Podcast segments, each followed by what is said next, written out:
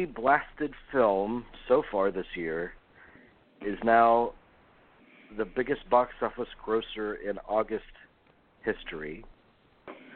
So the question is: Is Suicide Squad as bad as everyone says it is, Jerry?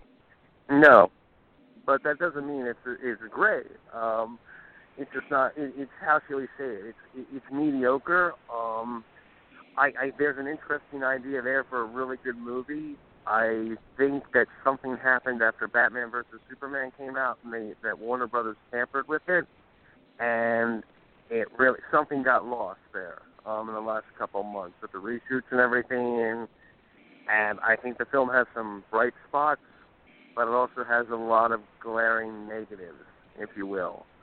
Um, that being what's a the bright spot? Plot. The bright spot is Margot Robbie. That is the bright spot. Um, and then second to that would be Will Smith. I do have a question for you guys, and maybe you can answer this for me. Is Jared Leto an afterthought in the movie? I don't see That's a lot so of surprising. him in the movie. From, from what I understand, uh, Jared Leto wanted to inject more of a R-rated flavor into his Joker, Right, and right. uh, they wanted to hit a PG-13. So therefore, a lot of his stuff has been cut out, and will probably be reinstated in the in the DVD release. Okay, so I, it's not that I missed something. He's just not in a good chunk of the movie. He, it's a glorified cameo at this point. Um, Uh huh. okay, no, because I, I was watching it and I'm just like, wow, where where the hell is he? Uh, you know, he's in parts of it, and I, you know, to be look, I. It's really, if I was an actor, I wouldn't touch the Joker with a ten foot pole. I don't see how you top Heath Ledger. Um, I really don't know how you do that. Um, and I, I just out of respect for Heath Ledger and the character, I would have, you know, stayed away from him for decades.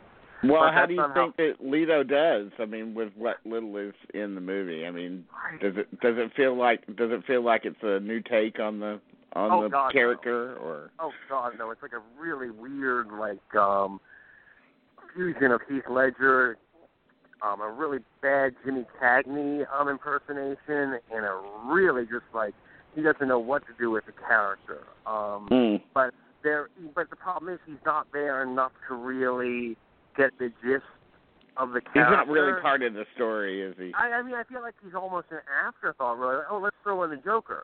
Um, Mm. I, I think the problem with this movie is that there are good ideas in the movie. It's the actual plot of the movie. Um, do you do you remember? Do you, did any of you guys ever watch the original Battlestar Galactica? Not the, Well, yeah. one. Okay, remember they did a Dirty Dozen style episode. They took villains and they put them on a mission. Um, Mm. kind of thing. They took all the bad guys and they put them on a, in a like a kind of Dirty Dozen mission. It has that feel to it, um, in the sense that the villain that they're trying to get isn't really that memorable. Like the actual, the, the story of the movie is is pretty bland. There's not really much there. I, I guess the Enchantress is the villain uh, uh, amongst the villains. So um, it doesn't really feel there's not much there. I mean, there's just not much of a story there, if that makes sense. Um, it just doesn't feel like yeah, you have the baddest of the bad, who really, by the way, aren't that bad. Um, know, they're actually really, actually kind. Well, I mean, they make they make Will Smith's character uh into somebody who's just really like soft and gushy over his daughter.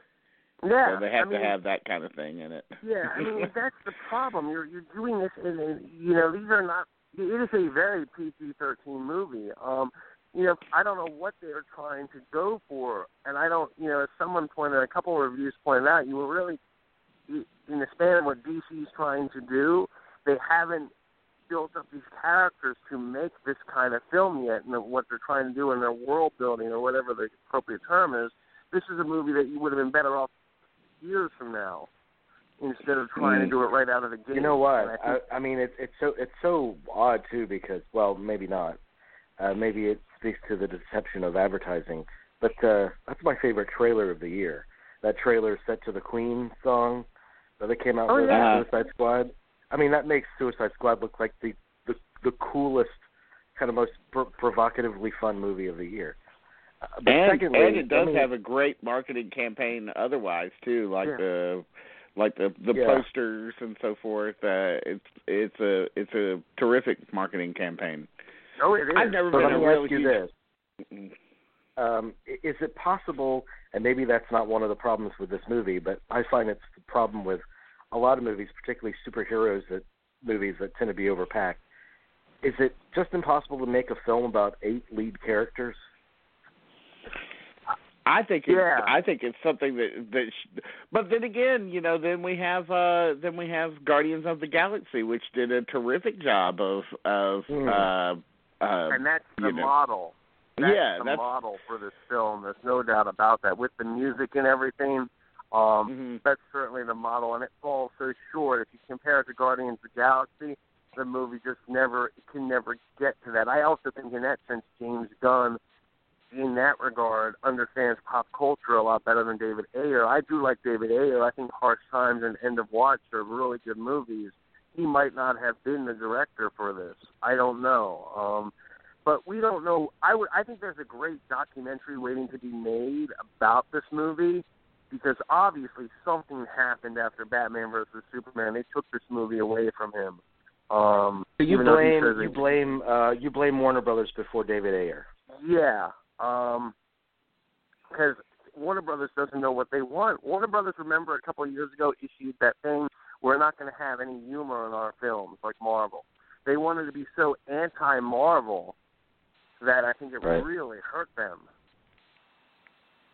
I Mm. mean, I think I don't think they know what they're doing, quite honestly. You know why? You know why they gave it to David Ayer? Probably. I mean, he just got off of uh, Sabotage. What was the other movie that he did that was similar to that? Like a group of people Fury. doing dirty work. Fury would be Yes.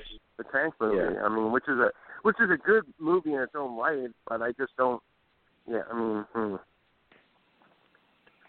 I'm not a tremendous Well, fan of his in- general. So, but I would blame the uh blame the Warner Brothers people who have who are are probably frame fucking the uh the thing. I mean, like Yeah. they're just they're they're they're they're going line by line and and uh a lot of some of these people don't even have I mean uh, some of these people Frame don't even have That's pretty good. That's an interesting. That's an interesting phrase. Um, Uh, well, uh, and it's not mine; it's an old phrase from from years ago. But um, uh, the they're probably going line by line, and some of these people also.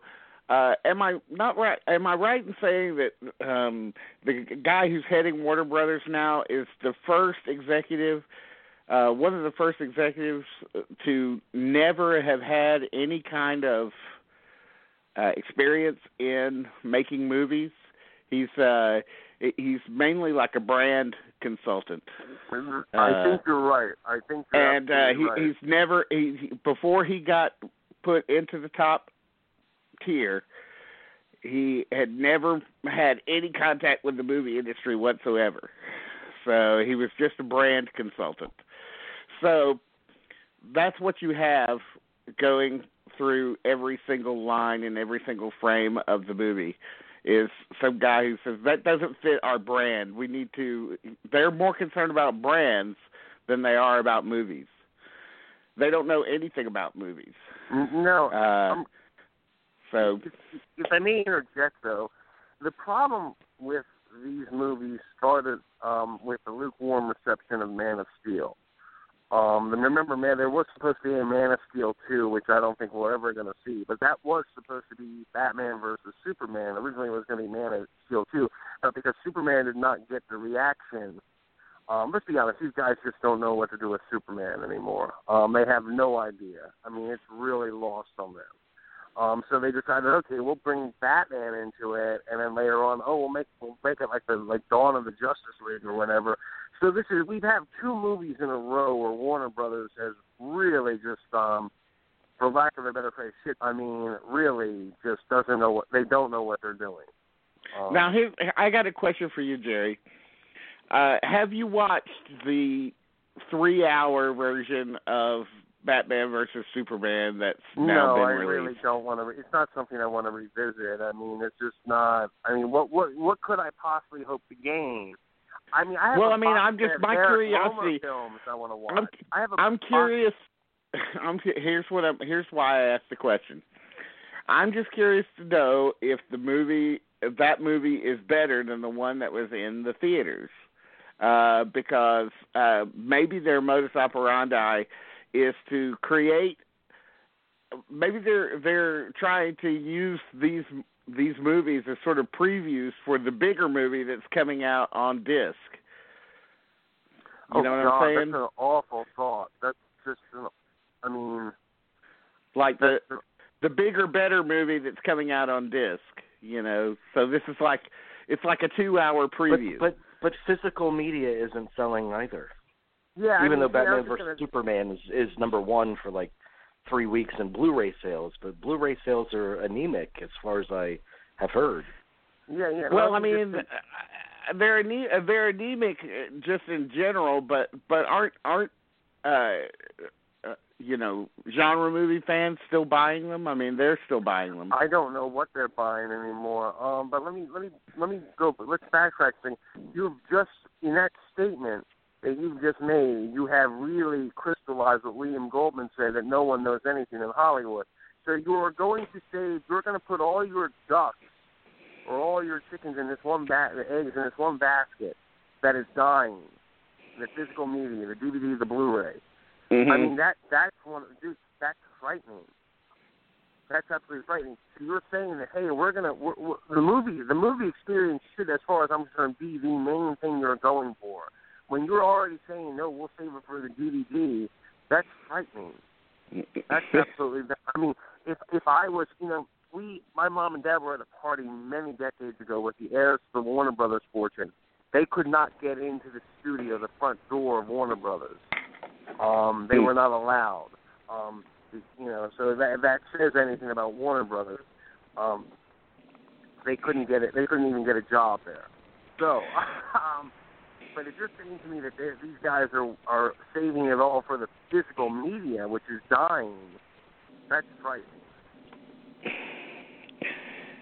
Well, it Well, just hey, gives them a I have second some, I have chance. some good news. Okay, Okay. because this is depressing. I Yeah, mean, it I is. find I find I find everything to do with the the whole superhero thing to be depressing. Well, especially when you have these guys, as you said, don't even know anything about movies, and they're gonna, hey, we'll we'll save it for the Blu-ray. Hey, the Blu-ray is dying. Yeah, we're gonna put all our money towards that. Oh my God. Yeah.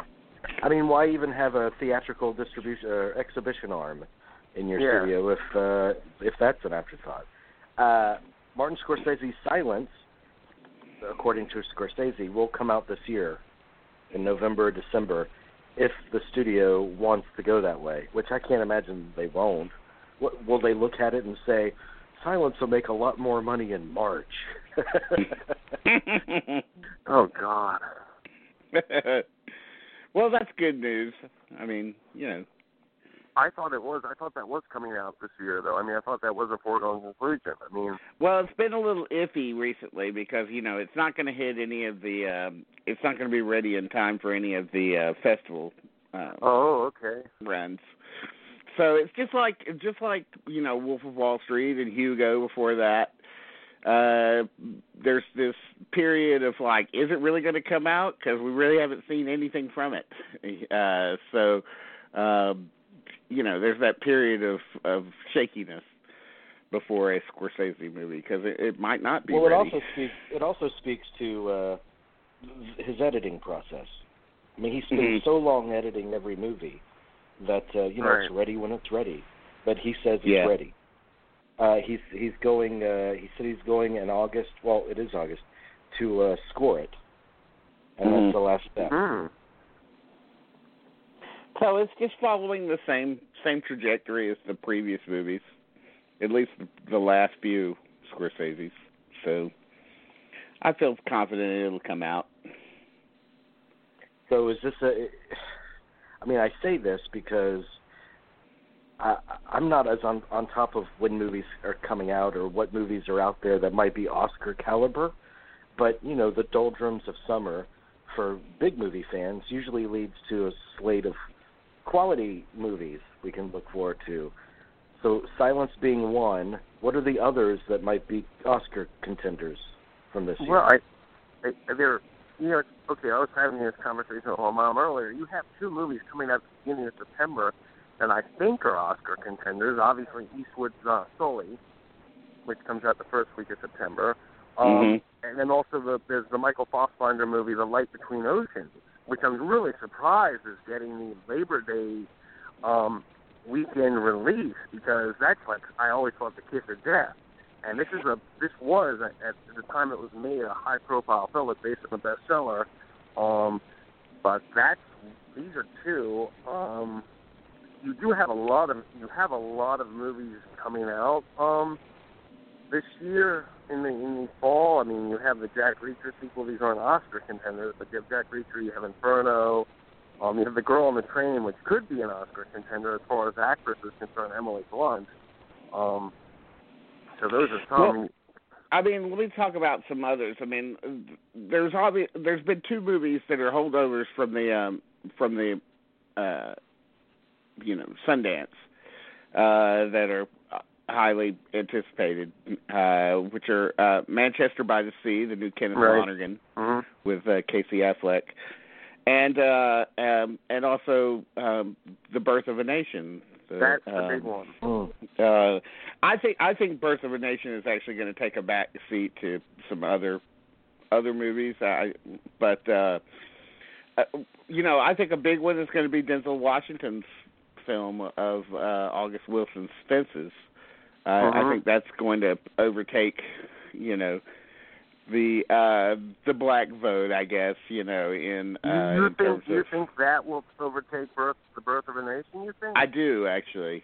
No, I, I don't, I'm um, not disagreeing with you. I'm just because remember this was that Murphy was going to do this. If I'm not mistaken, Eddie Murphy was attached to on fences at one time. Yeah. I I think mean, I think been- that fences I think that fences could be the actor the acting category darling, and Birth of a Nation could be the best picture darling. That's what I think.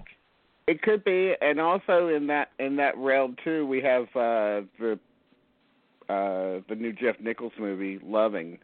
Yes. Mhm. Uh, Yeah, that's a About- big one. I mean, uh, yeah, so with uh, Joel Edgerton and uh, Ruth Negga. So uh, th- uh, that uh, uh, that's going to be a big thing. Of course, you know Ang Lee's movie, Billy Lynn's half long halftime walk, mhm. um, uh, is is going to be something to look forward to, and uh, you know I think you know that's you know those are the biggies. Uh, there could be oh oh and also Damien Chazelle's La La Land. yeah, I mean, you Uh, gotta throw that in there. But you might there might have been a movie that opened this weekend that might be a player. I don't know though. I, I watched it last night, um, and that would be James uh, Schamus um, Indignation.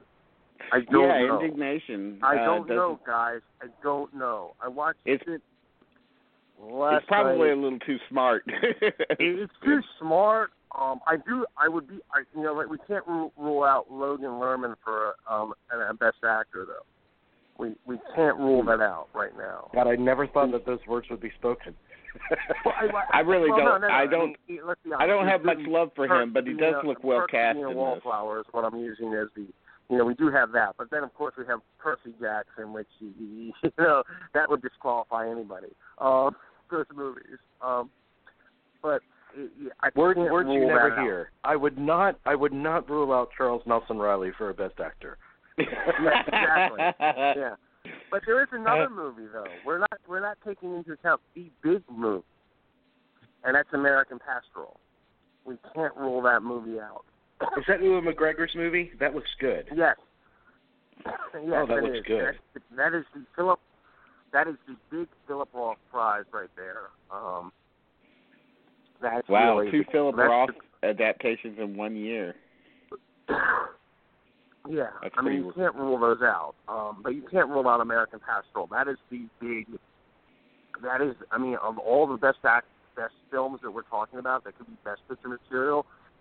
That towers over even Silence, for that matter, because that is Oh, I probably don't my- think my- so. that's probably- That's probably I mean, my, Ewan my McGregor is a favorite big. trailer. No, this but not even date- McGregor. Just the material. I'm just talking about material wise, the subject Yeah, matter. That is- material though that doesn't matter. I'm, No, no, I'm, I I'm- realize when we get to we get to that, but that is a movie that we really got to pay attention to. Did he do it justice? I mean, it, it could you don't know. I mean, it's that is the big question mark. Well, the big problem is that he's a debut filmmaker, so I mean, it- it's, he's never made a movie before. So That's true, uh, but it could, but he's never made. So we have to take. It could be it could be wonderful. It could be god awful. I mean, there's that always. I mean, of course, it always goes towards the god awful part, but that's a big, big. Um, that's been something they've been trying to make since it came out. The book came out 20 years ago. Um, so this is an enormous undertaking. I don't Well, care who does as it. long as as as long as nobody frame fucks it before it comes out. yeah, I mean, as long as So- so didn't come in lovingly said. that. also, Here's you the- know, we forgot about we forgot about uh, the founder, which I think looks fantastic. Uh, I know. But they pushed you that back, though. They, that was supposed to come out this weekend, and they pushed that back. Um, Yeah, but it's back. It's back further back in award season. It's still. Yeah. It's still this year. Um, so they just wanted to. They didn't want to put it out in October. Yeah, no, I don't blame them for not wanting So that's to that's it right to me that's a positive that they pushed it back because they have they have uh they have confidence in it Okay. as an Yeah. awards player. Um. Uh, here's something um, exciting casting news. Uh, I think it's a movie called The Professor and the Madman. It's Oh, about yeah, the yeah, okay. found the founding of the Oxford English Dictionary, mhm. um, and a guy that submitted 10,000 entries for the dictionary, who had a prior history of being in an in an insane asylum, um, and it's it's a movie that's going to star for the first time Mel Gibson and Sean Penn. Mm. Wow. Wow, there'll be a lot of lively political discussions on that set. Yeah, there will. and plenty of drinking. I don't know. Oh God, yeah. No. Oh my I don't know if Mel Gibson drinks anymore, but let's I mean, I- uh, let's trade. I punched my wife stories. yeah, yeah. Oh man. Um terrible. well, of course it's I, to me this sound, sounds like something that might not work that might not go through. Like I'll believe it when they're actually on set filming it. Mhm. We Uh, have we have two Mel Gibson movies coming out this year. The one that he stars in, Blood Father, and the one he directs, Hacksaw Ridge. So I mean, Which I think both look pretty awful, if you ask me. Well, so I don't I don't know anything about the guy who Hacksaw Ridge. That's with Andrew Garfield as the um main character who never picked up a weapon or something Right. throughout the whole war. I don't. I honestly don't know anymore. I just don't know. I I, I saw the trailer too. I was just like, whatever. I mean, What was with all the funky wire work and stuff in the trailer? Like they have they have people like uh, you know explosions going off and people doing like acrobatics in the air. I know. I mean, I, I couldn't say. I don't. I watched it on my my. I think I watched the trailer on my phone, so I was just like, whatever. And then and then of course Andrew Garfield has this voice. He's got this this voice like this. I'm not gonna go in that that war with a gun. Right, right. Yeah. it sounds I mean, like uh, you you sound like Simple Jack from Tropic Thunder. Yeah, yeah, yeah. I mean, really. I mean. it's against my religion to do that. um, Yeah. here's another movie that that's coming out in December. It stars Annette Bening, and it's called 20th Century Women, and it's just been it's from the director uh, Mike Mills, who did Beginners with Christopher Plummer and Ewan Oh, McGregor, Okay. um, and it's been picked up as a centerpiece film for the New York Film Festival. Yeah, I'm not, I, you know the New York Film Festival this year has uh some pretty blah uh you know the things that they've announced so far they announced that uh I forgot what their closing night movie is now but their opening night movie is a documentary by Anna DuVernay about uh the 13th amendment uh, it's called the 13th and uh how how slavery has uh has uh, has affected the uh, the prison population in today's society. Uh, and um, I forgot what the third, what the closing night movie is, but it was something that was kind of underwhelming as well. And I, I mean, you know, I I always like Annette Bening and hope hope that she's it's going to be good stuff. I wasn't a huge fan of Beginners. I mean, that's kind of like to me that's like a TV movie, sort of to me. I love Beginners. Um, I love Beginners Really? too. What TV? What TV movie? I mean, really? No, no, no. I understand what you mean, but what TV? I mean, like an movie is HBO that good? movie. Oh, okay, Like an okay. I HBO did movie. the HBO, but I thought you meant like something like you know an early yeah, but Dean, that's that's a that's a compliment when you see movies in the theater today. I mean, Yeah, there should be I- room for for smaller movies on a venue other than HBO. I I agree. I I do agree with that. And so what can I say? But I mean, I I just I I wasn't a big fan of that movie. But um but you know, we'll see. But I mean, I want to know what TV movie you were thinking of. I mean, when I think of TV movie, I think of something like you know, Smash Up the Story of a Woman or an Early Frost. um, from the, you know, our golden our golden age of TV movies of the week. You know, I mean, Which some of those were really good. I mean, you know, I don't want one to with Sally. Field. There's Yeah. one with Sally Field that was just out of this world, where she was like like on drugs like throughout the whole movie. Young. Oh Sally yeah, the Field, but- homeless. Yeah. Yeah, that was just awesome. I mean, you can't. I mean, you double feature of that and Hooper. I mean, you know, you'd never see this woman was a bad actress ever again. Um, No, but- I mean I like TV movies, but I I I I don't know. I mean, I there's just there's very good TV movies and then there's great TV movies and then of course there's bad ones. But uh you and know, then there's I mean everything that stars Tina Yothers. Yeah. that's a great. I love that. Hey, here's here's a fan movie that I read about, and the premise is awesome. I mean, uh, you Dean, I mean, you'd love the premise. It's about movie posters. oh. Um, there's just one problem. In all the coverage, I haven't seen this brought up. The movie is called 24 by 36. Yeah, that's not the size of movie posters. Exactly. Is that a problem? yeah, it's a big problem. I I, I did see this this title. That's a title. glaring. That's a glaring problem. I mean, I did see see this title and the and the and the thing, and I totally dismissed it because of the title, because that's not the size. They're Isn't twenty that like by making forty. a movie? Isn't that like making a movie about film projectors and calling it VCR? Yeah, that, that, or that calling yeah, it yeah. calling it thirty four millimeter. Yeah, yes. but They, do they they have to they have to know. Anyone that's ever held a poster would have to know, right? Mhm. I mean, What is up with that? I I don't I don't understand that title. Uh, they need to fix it. Uh, and then maybe I'll consider watching it. Well, I don't, I don't, I don't get it. There's not a movie poster out there that's that's that size, unless it's some kind Unless of phony you buy poster. unless you buy it at, Wal- at Walmart. yeah, if you Walmart. buy it at Walmart. you buy it, you know, yeah, if you buy like a poster reprint. of Joey Lawrence, it will- it will be Yeah. 24 by 36 at Walmart. yeah. yeah. So I totally dismissed it, and I kind of just went. I didn't even investigate the movie after I saw that title. Uh, Hmm. I don't blame That you. ain't So- to death. I- I don't know what is, man. Jesus Christ.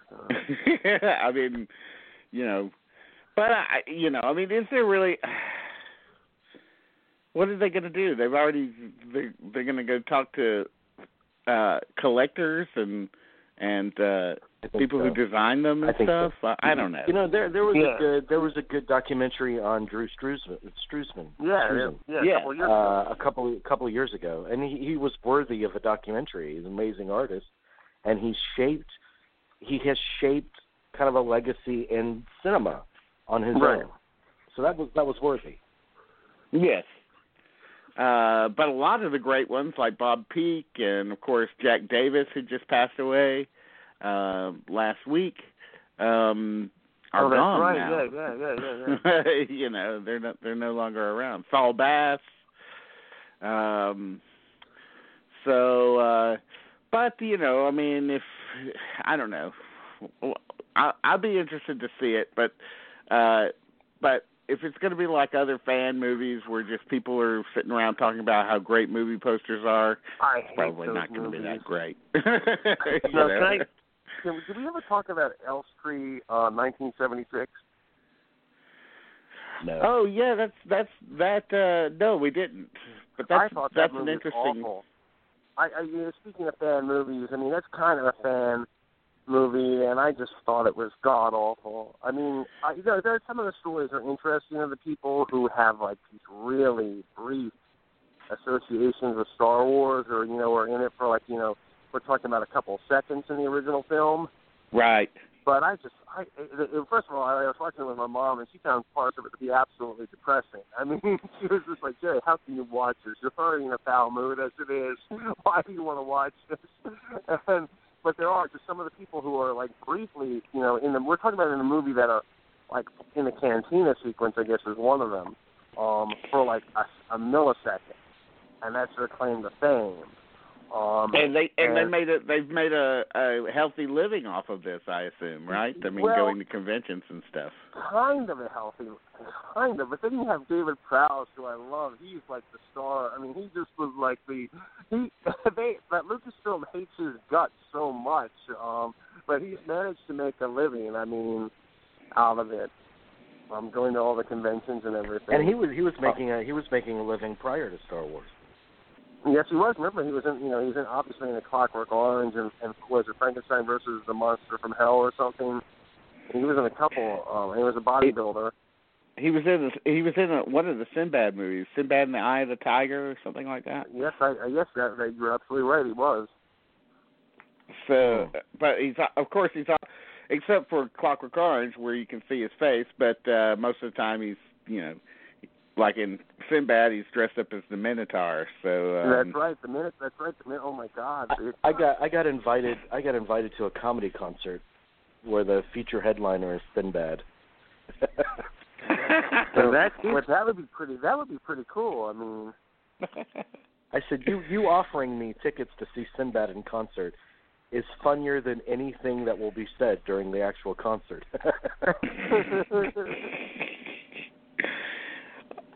I bet Sinbad's a very nice person. he was great in First Kid. yeah, but but he's not a, he's not a stand up nice. Uh, I mean, that's Yeah. not his job title. I don't, he might be very funny, Uh, and maybe he's really honed his craft in the past twenty years since he's been out of movies. I don't know. I don't know. or you know, I mean, it's got to be. Was he was on a different world, right? What? He tried he's his TV yeah, show? he tried his he tried his hand at movies for a little while during that in that movie '90s First period. Kid. The First Kid. Remember, he was in that movie Yeah. with one of the kids from the Home Improvement Show, and yeah. First kid. That I know this is embarrassing. That I just like this is really bad. That I know this still. Wasn't what was the movie where um was it First Daughter or where Katie Holmes was the president's daughter and the president yeah, was with Michael Keaton.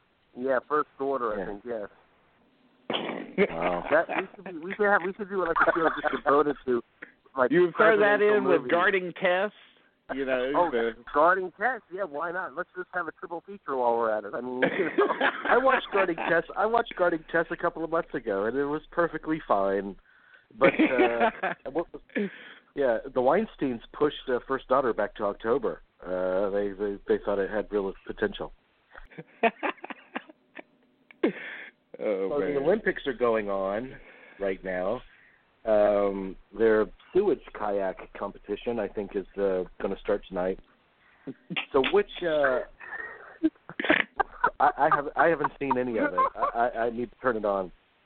So, sports movies. This is Dean's favorite topic, but it's a topic that we rarely discuss on the show. What do you think is the greatest sports movie ever made?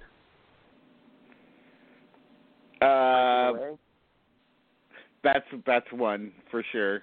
and Um, the, the Bad News Bears, the original Bad News Bears. Bad News Bears. Um, uh, um, the lo- the original longest yard. Yeah, no, the original dude. That is, in all seriousness, that is one of the all-time greatest. Mm. Um, the- uh, North Dallas 40, semi tough. hmm Semi tough. Yep. Um, but I mean, t- um, banging drums scads of slowly. boxing movies. I mean, scads of boxing movies. You just can't even name them all. But you know, of course, Raging Bull and and um, uh, and, you know Rocky and, And the champ, um, the champ, you got to pick the champ with um the, the one with John original champ.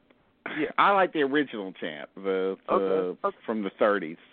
No, that's a good Um, one too. I mean, and if we're going on that Golden Boy. Um, Yeah, Knute Rockne, All American. Yeah, Um, Fear Strikes Out, uh, about That's Jim a good one. Piersall. Um, uh, what was the one that? Would Um, you- would you consider Requiem for a heavyweight? Would you put that in there? Sure.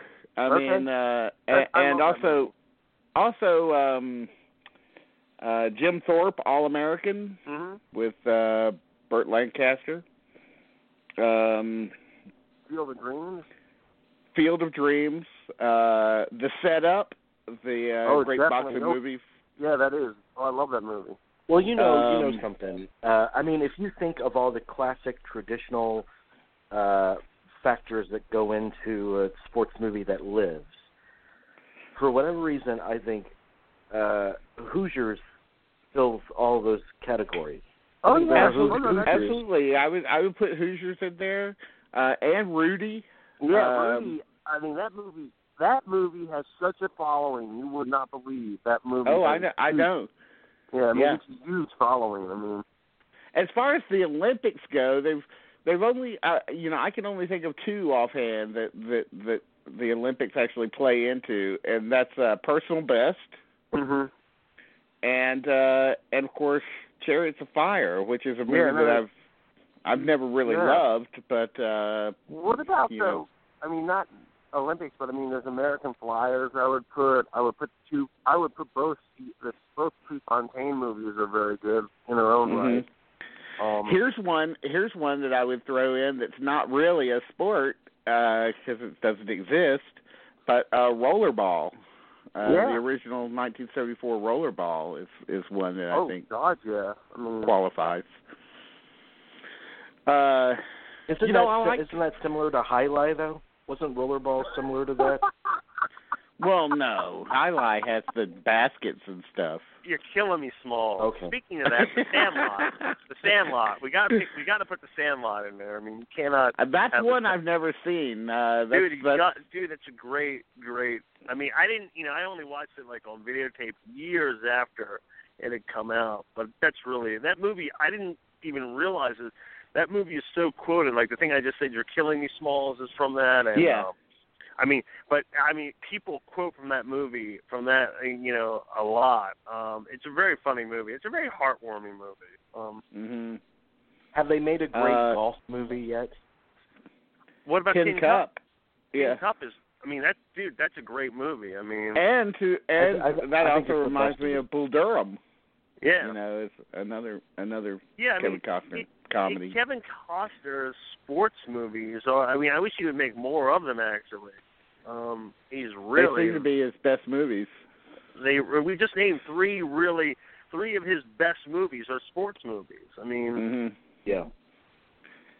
Yeah. Uh, so I, I like I like a really good sports movie. You know, it just has to be good. That's all. We named a lot of them, man. We just named. We went through a whole bunch. just off the top of really my head. good. Oh, Uh, I can't think of any swimming movies. well, no, no. Well, it, it's not. A, it's not a sports movie, but the swimmer obviously would be the one that I would pick. But that's not really a sports Well- movie. I, I, I Yeah. would Well, choose Ordinary People. Oh yeah. yeah, for that one one scene. Uh,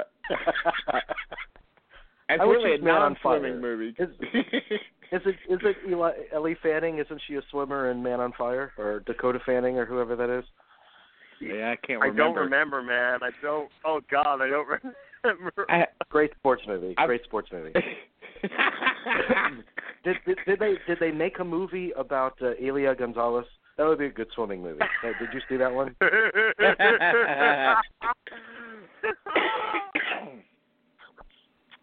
there seems to be. Isn't there a movie about the woman that swam the English English Channel or something? Oh, Could be. well, no, but isn't that the character that Tilda Swinton plays in um Benjamin Button? Oh my God! Mm. Wow, I forgot about that detail from that. But uh, I know, I, I, but I'm not. Dude, don't don't quote me on that, please. Do not quote me on that. It's been I haven't seen the movie since the theater, so please don't quote me. I can just Well, see now there the seems to be there seems to be okay. So the sports that they haven't done in movies, they haven't done. They really haven't done a really good swimming movie, other than the swimmer, which I think qualifies in a certain way. Um, they haven't really done certain aspects of track and field. True. Uh, they they haven't done rowing in in a, in a movie, have they? I mean, other than No, no. Well, well, no, no. What about the one with um with Rob Lowe? Um, where oh, goes- you're Oxford right. Blues. Oxford, Oxford Blues. Blues, right? Now there, now, and and I know I will. Well, what about I what about the Costner the Costner movie that he just did about running, the McFarland USA movie? Mm-hmm. Oh. Well, no, that's good. We were talking about rowing, but no, no, Rowing. That's, that's a, Rowing. But oh, running, Oh, no, there've been a lot of great running movies, but no, I would put the Oh. McFarland, McFarland USA. well, I rowing. definitely. The, the the the best rowing movie is The Social Network. I mean, by far. I Or- knew you were oh, going to the bring best that up, but that's o- movie- that's only one scene. you it's know, not but really can I about. the best Oh. rowing movie is Ben Hur.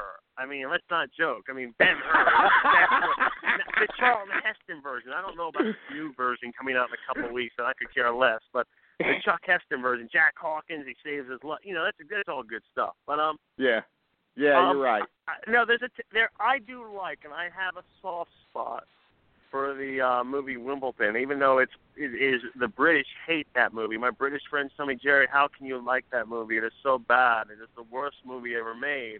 I do like that, but there is there is a great tennis movie waiting to be made, though. Yeah, they haven't done. They really haven't done a great tennis movie. Uh, although I like that movie, though. I mean, I, They're doing I one. recently, uh, uh, the, the the Steve Carell, um, Billie Jean King, uh, the one that Emma Oh, Stone yeah. and Steve Carell are in.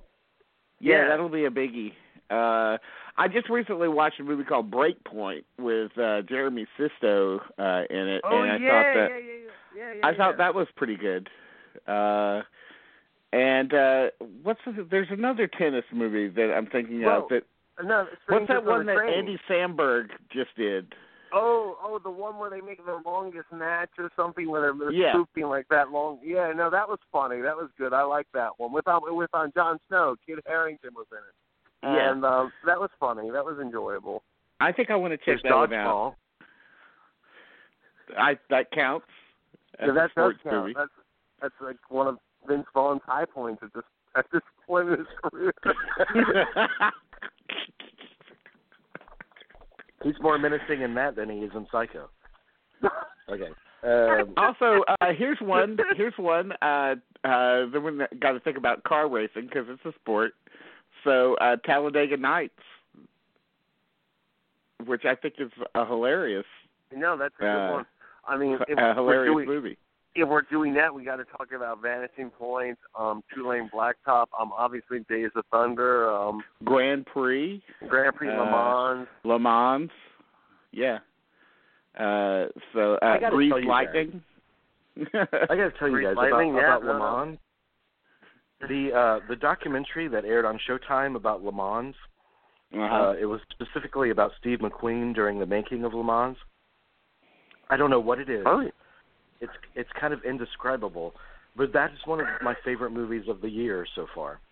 There is Mm. some Oh, I have to feeling check this in that I in that this out. movie that is just it's almost haunting uh, and I can't express it. Maybe it was a mood I was in when I watched it, but you guys need to watch that and tell me what you think cuz I loved it. Okay, Mm. is it a, is it was it is it recent on Showtime? I mean, is it It was this year on Showtime it premiered. okay this year? Okay, I'll look for it. Uh, I'm trying to think of other sports now that uh basketball. I mean, we there, there's not a lot of basketball movies. I mean, there's uh well, there- well, wait there's a minute. Fast what about Break. Game? uh well, there's he he got game. There's there's Fast Break with uh Gabe Kaplan. And, Uh, and Glory Road. We can't forget Glory Road. I know we we might want to, but we can't. Um, Hoop Hoop Dreams. Hoop Of Dreams. course. is the- yeah, Hoop Dreams.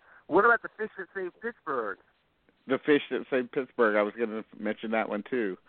Yeah, and then of course there's a there's a 50s era biopic of uh of the Harlem Globetrotters that I remember enjoying when I was a kid. Do okay? Can we do we count the Gilligan's Islands, the Harlem Globetrotters, on Gilligan's Island? As a, no, okay, I I'm mean, just asking, dude.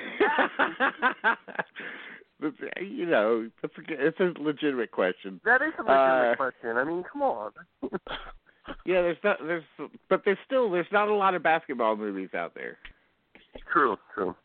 Um Well, you know, sports Um, is what so Tupac movie. sports is so um, perfectly tailored for movies it above is. the rim because uh there's drama inherent in it, and it's about the underdog, and you know victory against uh, great uh, uh, obstacles and that kind of thing. I mean, it's just it speaks to the great drama in movies. Do you remember the Kurt Russell And- movie Miracle? Miracle about the um Olympic um That was good. good one. And also, Also, the- uh, al- also there was a documentary a couple of years ago about the Russian uh, Red uh Army. hockey team called Red Army that was fantastic. So, uh All those all those great inherent dramatic qualities in sports explain we why kings. basketball explain why basketball is my favorite sports movie. I, By- by. I love basketball. I have that on VHS, I think. Um, I do. No, but um, speaking of just one of the greatest sports documentaries is When We Were Kings. I mean, that's just one of the great. I mean, Yeah, yeah, yeah. There's a lot of lot of good uh, sports documentaries out there too.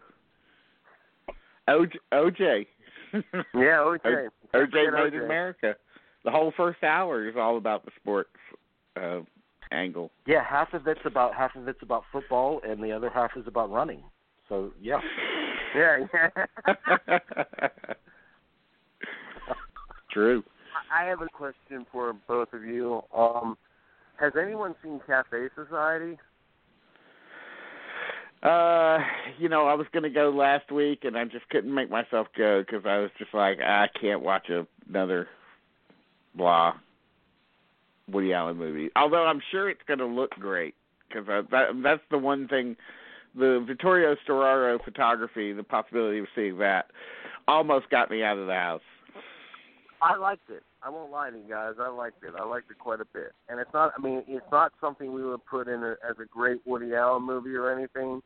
But there's just something about watching Jesse Eisenberg with Kristen Stewart again from a you know in a like from Adventureland. It works. I mean, obviously, it works much better than American Ultra, which is you know ultimately I was forgettable. yeah, I know. I'm going to mention that, but it's ultimately forgettable. But this actually works. There's something they do have great chemistry together when given the right material, and that's great. Um, I think Blake Lively's very good. Steve Carell's very good. It's just obviously Woody Allen loves old Hollywood. I mean, he really loves old Hollywood. He gets into it, and also the stuff on the East Coast. I like the movie. I don't think it's one of his best, but I do think it's much better than people are giving it credit for.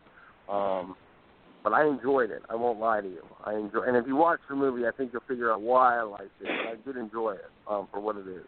I think I think Woody Allen would be a good old Hollywood director if he'd been told if he was told, okay, you're going to make us five movies a year, Yeah. and you're going to make them. He could've- you know, he he would he would fit that mold. Yeah. Oh, totally. I mean, Yeah. totally. That's absolutely right. I mean, he, he's, he's, I actually like. I like Magic in the Moonlight. And there are a lot of people that didn't like that movie, but I, you know, there was an article a couple weeks ago that said, "Does Woody Allen have anything left to tell us?" Because he's made so many movies, and I think they feel like unless he has something really important to tell us, he shouldn't make movies anymore. Which I disagree with completely. Because I do enjoy some of these lighthearted romps that this would definitely be included under. Um, but I enjoy it for what it is. I mean, I did like it. I thought some of the performances were very good, and it's a good movie. Well, the only movie that I've seen recently that I was extremely uh thrilled with was uh I just last night watched uh Eye in the Sky Oh, Um, okay. and uh I kind of dismissed it, you know, when it was out in theaters. Um but uh checking it out uh now. Uh, it's it's quite good, very Mm-hmm. exciting. Uh, and kind of an interesting, uh, kind of a process movie in a lot of ways because there's not a lot of character uh, development in it. Uh, it starts off with a problem that is, uh, well, Helen Mirren plays a general who's been uh, uh, who's been chasing this uh, ter- terrorist organization around for many years and has an opportunity to uh, eliminate the head of the organization. Uh, they finally uh, found out where they are. They have eyes on them from a drone that's going, uh, that's hovering above. And uh, the only problem is when it comes time to take the kill shot, a uh, they have to take into consideration uh, collateral damage that happen, uh, and um, the uh, the person who's who's uh, flying the drone is played by uh, Aaron Paul. Um, refuses to take the shot until until uh, things are cleared up more. Right. Uh, so um, uh, it, it's quite good. It's got a uh, Alan Rickman's last performance. right. Uh, right. He's he, he's extremely uh, extremely effective in it, and also it's got Barkhad uh, Barkhad Abdi, who uh, you might remember played the uh, got an Oscar nomination playing the villain in Captain Phillips. Mhm. Uh, here he's playing a good guy in this one. Uh, he's he's uh, top notch. Uh, it's a it's a really really uh, effective, exciting movie. I have a couple of minor problems in it uh, with it, but uh, particularly the fact that I know that when when drones take kill shots, they don't. I don't think they really consider. Uh, they might have some some consideration of of collateral damage, but plenty of people have been killed in collateral Mhm. damage from drone strikes. Well, well, what else? I was watching a. Uh, I posted on Twitter. It's from a few years back when they did "There Will Be Blood," but there's a Q and A um, series of videos uh, called 92Y, which is where they where they screen movies uh, and then they have a Q and A with the filmmakers afterwards. It's like a cultural event. Um, Mhm. and one of them one of them was There Will Be Blood with Paul Thomas Anderson and Daniel Day Lewis. And Daniel Day Lewis was saying at first I thought, oh my God, he's going to be so awkward and inarticulate. But he was saying things that made so much sense and elucidated his process in a very uh, visceral way. Because he was saying, look, you're asking me about the choices that I make, and I'm not trying to evade it, but I, I don't make choices. Like they have to actually happen or manifest themselves from the process Mhm. of preparing, or it feels like something I'm imposing on it. I mean, that would be Right. a choice. What I do is I just kind of ch- channel it or let it. Ha- I mean, he said it in a different way, but in a way that I completely understood. And he said, uh, I don't act more often because I value the process too much. Um, so if I don't find something, if I feel like I'm empty, or if I don't find something that I can speak through, then you know I'll I'll be a cobbler or I'll I'll do whatever in my spare time. I don't I don't have to do this all the time. I love it a lot, and that's why I'm so selective about when I do it. I love that about him. Yeah, I mean that's Yeah, me really. Like, can I? And if I asked this before, you can edit it out. But do you know he's won three Oscars now? He's won three Best Acting Oscars. When do we get to say that he's one of the greatest actors of all time? I don't feel that we we don't make a big deal about him enough. I mean, he is an an incredible actor, and I just Well, the longer he waits during in in between projects, I I feel like the greater he becomes. Mhm. it's, it's No, I agree, Dean. I strangely, agree 100 percent with that. I mean, because because you know when he is throwing in on something, he gives a thousand percent, like Mhm. ten thousand percent, right? and you know it's got to be something. It's it's going to be something that you've got to see. Well, and look Um, on the look on the flip side of this, because one of the wide, widely regarded best actors of all time is Robert De Niro. And by him doing three movies a year, he is tarnishing that reputation. Oh, he, he is. when do you? And that begins. Wouldn't you say that kind of begins with the Adventures of Rocky and Bullwinkle? Was like the the first like warning sign that oh my God, we got we got a problem. Houston, we have a problem. I mean, he's uh, to me know, it began with to me it began with analyze this. Okay, no, uh, I'll, okay, I'll, I'll give you that. I would definitely give you that. I mean, because uh, yeah, I mean, I, I just I feel like uh, you know, because up to that point, you know, I, I forget what year analyzed this was, but ninety nine. Nine, Okay. a year before Rocky and Bullwinkle. So we're thinking around so that the was that time. was the year of flawless as well. So yeah. um but uh to me like he was he was working at a very high level up until the mid 90s. I mean, he had Casino and Heat in one year. Yeah. Uh so people people people forget that you know he was still doing great stuff up until the mid 90s. and then the and- fan. Yeah. And then ever year ever since that, fan. is a fan. Yeah. Um I you know, I mean he's he's there's always been iffy things in in his career. Uh you know, I mean you go back to the 80s and you'll see some some not so great titles in there as well. Falling in love. But yes. Mhm. Yeah. Um but uh or you know, I like Stanley and Iris, but that's a lesser movie of his. Um True. Or Jackknife, you know. I like Jackknife. Again, I these think are not Jackknife these are not bad movies. They're just lesser known.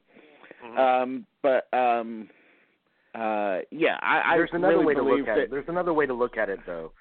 I mean, from his perspective, all all he would probably say all I ever wanted to be was a working actor. I have no Yeah. responsibility to keep up this greatest actor that ever lived title. That that's Yeah. a, that's a cross to bear that I never wanted. So I am working as an actor. I'm doing exactly what I always set out to do. I have no responsibility to to, to do less because it makes Yeah. someone else think that my le- my legacy. You know, I'll determine my legacy. Thank you very much. Right. But then again, my question is, how much money do you need, and uh, what? Uh, I don't think it's a question of money. I think if you're good at something, do it. That's your job. I mean, we go to I go to my job five times a five days a week. But there's I- I something mean, to I- be I- said. there's something to be said for taste. I mean, there. each one of these actors, every actor, is their own business. They're they're running their own small business. Right. Their okay. small business Yeah. is them. Okay. Why would you? Why produce shit that you know is shit going in? I mean, there's there's absolutely. Of course, now the thing can be said. You can never tell what a good what a good movie's going to be, but generally, you know, I think you could probably tell that that movie that he did with John Travolta was going to be a bad movie, no matter what. Why do those He's movies? he's got he's because he's got nothing more to prove. But he's at he's at a stage where he's either an actor or he's not. This is what he does. Why not do it? But I think the difference okay, is but if he's okay, but here's okay. Here's another question. Uh, how come he's not? If he's if he's all about acting, how come he doesn't do anything on stage? Never does any stage work. Only ever, done one play done in his yeah. entire life, and he doesn't do any television. He's about to do his first TV thing with where he plays Bernie Madoff, but he doesn't do any TV either. So, what what's the deal with that? We need to bring Shawn Levy on the show. He wrote a book about him a couple of years ago. We need to ask Shawn Levy these questions. Yeah, because if it's all about acting, you know, it doesn't seem What, like he. can I ask a question? What's the movie with Travolta? it's killing that- it's killing um killing whatever. It's the one that came direct to uh, on demand. Oh, Killing God. Time, Oh, kill- yeah. okay. Oh, something. yeah, yeah. Okay. Oh, shit. Okay. killing time. That's what you'll be doing while you're watching the movie. uh, but oh, I didn't know. Okay, yeah, I forgot all about that one. Oh my God. but I mean, you know, some of the horror movies and the I mean, he could always. It seems like he could always be doing something better. You could, if it's all just about acting and it's not about the money, and it's not. Uh, why isn't he doing other stuff? Why isn't he doing? Again, why isn't he doing plays and and uh and television? You know, where where some of the good stuff because, is happening. Because because he's a he's a movie actor. That's his but that's TV. his stock and trade. I mean, you know, it's the same thing. So I mean, he, he, you know, I just uh, I don't understand. If, See, I, I you know, he both, could do, he could have been uh, he could have been the lead in you know if he chose to he could have been the lead in The Sopranos if he wanted. Mm, yeah, and know. people would have said, "Why is he in a TV series for God's sake?" yeah, they would have would've loved him being in that TV series, and he would have been great in it. I think Tony I think I think he he he he would have overpowered the role. I th- I think that Uh, yeah, of- I think if you're talking I about think that Gandol- overkill. Gandolfini. Yeah. And I, I look, I, I love Gandolfini obviously, and I and I wouldn't want him replaced, but just you know, I'm just spitballing here and just trying to Yeah. you know figure out. Well, no, out it's exactly. an interesting theory. It's an interesting theory, but a big part of the appeal of The Sopranos are those characters riffing on Pacino and De Niro. You know, I- so you can't I- actually have Pacino and De Niro in there. Uh, I I agree to a certain extent. I don't know if they really talk about De Niro very much in it, although they do have they do they do have a couple of Raging Bull jokes I remember. But uh yeah, that's true. I mean, I see That's- both sides of it, but but what what I'm missing is, I mean, it's a conversation we've had many times about when these actors lose their hunger, and it just becomes, you know, it's who they are, so they're gonna. It's almost like punching a clock, so they're gonna do it. It's like this is what I was put on earth to do. It's what I know, so I'm gonna keep doing it. Because if you think early on in their career, I'm thinking De Niro and Nicholson specifically. I mean, they would work with the best American directors, and then they go off to another country and work with Leone or Antonioni or and Mhm. people that just people that were calling upon something different from them. I don't Mhm. know if there are any directors that grew up watching these people that actually have enough chutzpah to demand something else of them. Mhm. Yeah. I mean, Some of yeah, I mean, I don't know. I mean, I really don't know. Mm. And here's another question. Okay, so we remember those those times when Nicholson went with, to work with Antonioni, or or uh, or De Niro went to work with Bertolucci. How come they don't do the? How come he doesn't do any of that anymore? How come you don't see him in something by I don't know Michael Haneke or something? Uh, There might not be something there. I mean, we have to take that in consideration too. There may not be something there. well, you know. Mi- Michael Haneke might not want him. Yeah, I mean, Michael Haneke has made no. I don't know. That's a very good point. I mean, they might, you know, there's not, there's nothing. They might not want to work with these guys. You know. I don't know. I just, you know, if I were an actor, I would always search for the really good stuff, and I wouldn't do anything else. And But you uh, gotta mean, unless too. it was a question of money, unless it was a question of money, like I need the money because you know my wife is eating my ass out uh for for uh, a new fur coat or whatever. I thought you were going to say Then, she was uh, motorboating. I mean, I, I thought you were going to say something, uh, tossing a salad or something. But okay, You- but okay. The way you said You know, that, Gene, it, I, I didn't know If De Niro was into that. I didn't know either. Let's don't start any rumors now. But like uh you know, I, I just I would not do stuff that I thought was bad stuff. I just wouldn't do it. I'd just be waiting Well, there's around for the good stuff. I mean, De, Ni- De Niro's De Niro is a brand, but in more ways than just acting.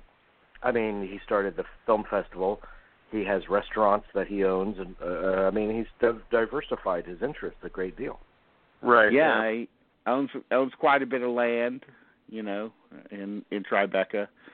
So, uh yeah, I mean I don't know. I'd just concentrate on that shit and uh, and and just do the good stuff. But look, and but then you have somebody like Gene Hackman.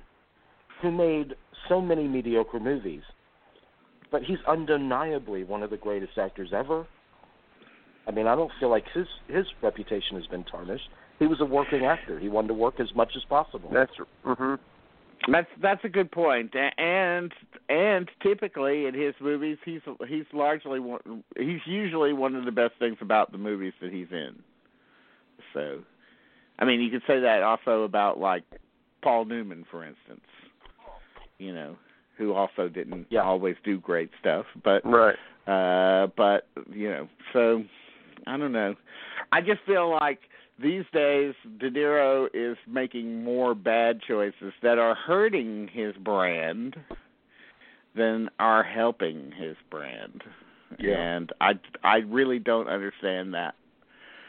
Uh, you know. I don't understand that. I also think he got into a thing when when Analyze This was a big hit, but especially Meet the Parents. Uh, yeah he found him he found himself with this renewed popularity with the masses, hmm and he thought, man, I, sh- I guess I should capitalize on this and do more disposable movies, disposable Mm. comedies.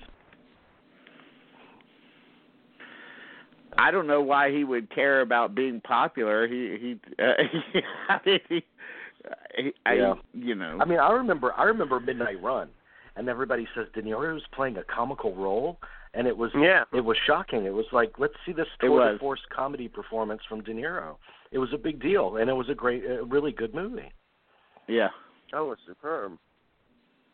I mean, I won't deny it. he's he's been, you know, in his comedy acting, there have been effective performances, and I would include analyze this in that category. Uh, you know, or or uh, and also, of course, you know, Silver Silver Linings Playbook.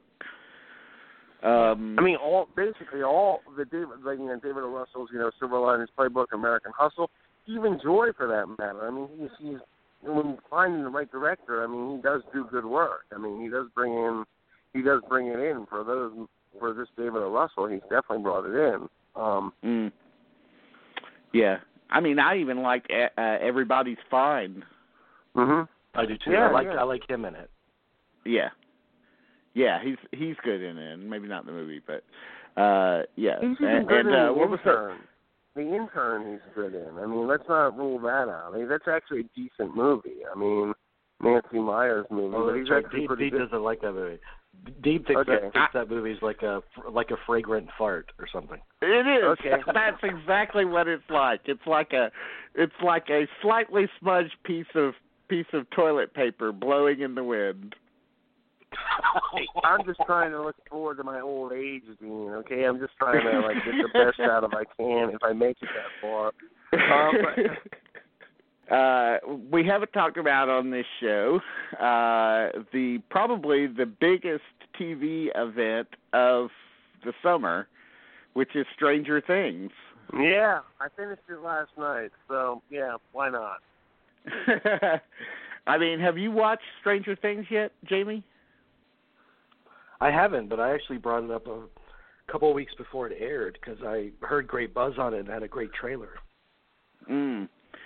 Well, it is a lot of fun. I mean, like I usually you know, I, I it's something that that I would normally wouldn't say, would say wouldn't appeal to me. Uh but there is a there is a real uh there's real effort put into the characterizations and the writing and the making of the show. Uh I do think that it leans heavily on nostalgia. Oh, Uh, I uh, mean, for- the uh, nostalgia is. I mean, I mean, just watching. I'm finishing. now watching it. I'm watching four episodes last night. The nostalgia factor is in overdrive. I mean, Yeah, it is. I mean, it's it's got a little bit of the Goonies. It's got a little bit of E.T. Of course, a lot of It's E.T. It's got a lot of. ET. Um, Uh, but, and and yeah, Stand I mean, by so Me. I mean, a lot of Stand by Me. Stand by too. Me. It's got it's got some John Carpenter in there. It's got some Alien in there. Uh, so it's it's really a show that's a that's a compendium of of uh, of references, and that would usually not work on me. But somehow they've been able to pull it together.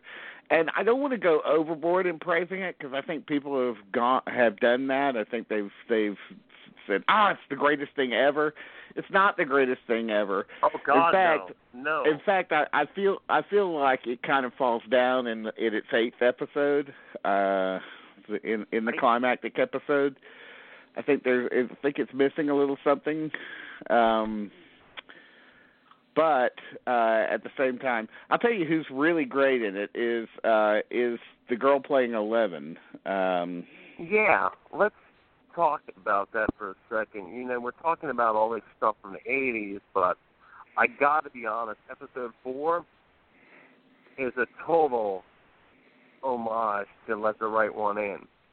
Oh yeah. I, I mean, it's. To, I mean, you know, we have to talk about the modern influences. I mean, I, I, I mean, I like the show and I don't know if it's worth all the hype. I do think it's overhyped beyond belief by like our generation, Dean. I think it is uh-huh. totally overhyped. Um, but yeah. I do like it a lot. There's a lot of modern influence here too. There are two movies in particular, Let the Right One In and Splice, the one with yeah, Adrien big Brody time. and yeah, I mean, I see a lot of that in there um, in the early episodes. Now, yeah. it's not to say I, I think it's very well done. I don't know if they can carry this on to a second season though. I really don't. I actually would ha- be very happy if this was the only season. I could easily, I could easily see it in the second season not being able to, you know, reheat the souffle, so to speak. Yeah, but, exactly. Yeah. Uh, but um, but as it is, it'd be nice if it, if they would just leave it alone. I wish Mhm. they had just made it eight eight episodes. Yeah. Um, because I, I you know, I, I'm just. I hate the feeling of being strung along, you know, in a way. Um, but um, for me, you know, it's it's Millie uh, uh, Millie Bobby Brown is her is her name that plays Eleven, and I think her, hers is the best performance in the in the show because she really just has to act with her eyes and her body, really. Right. uh, right. she- Absolutely. and uh and she becomes uh the most compelling presence in the in Mhm. the show because of that but uh but all the kids are really good in it and uh and uh God. that's that's that's a plus Oh yeah. No. You, I never that, thought I, I never word. thought I'd hear you say all the kids are good in this.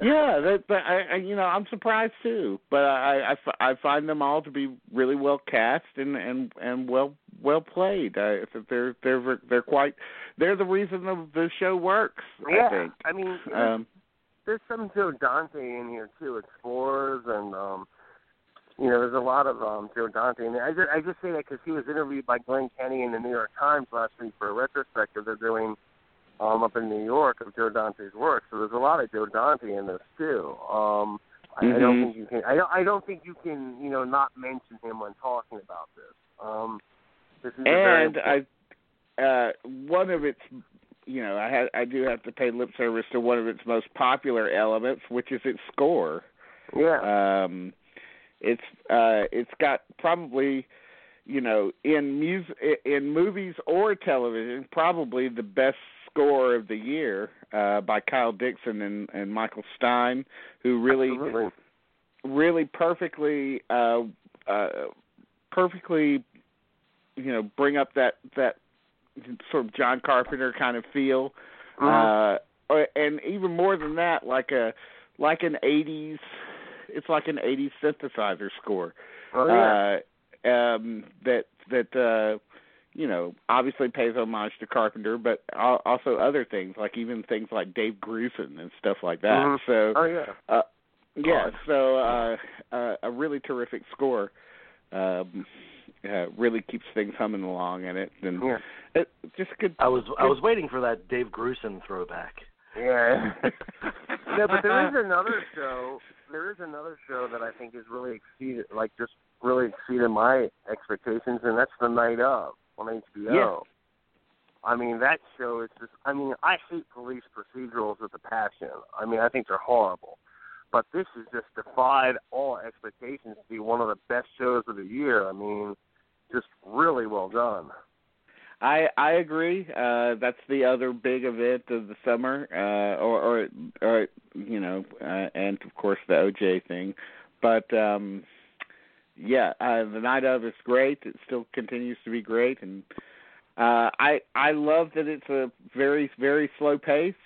Uh, it gives you it really does give you the feeling of you're like you're in prison, Yeah, waiting exactly. for the wa- waiting for the next shoe to drop, so to speak. I but know, yeah. um and uh um the one thing about it that I could do a little less uh, do with a little less of uh and I still can't figure out how it's going to figure into the story really is that whole the whole subplot with uh John Turturro's feet.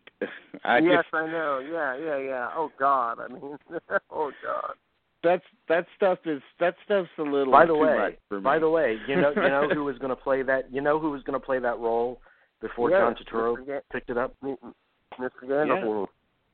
yeah, Uh, Gandolfini. De Niro was going to play it.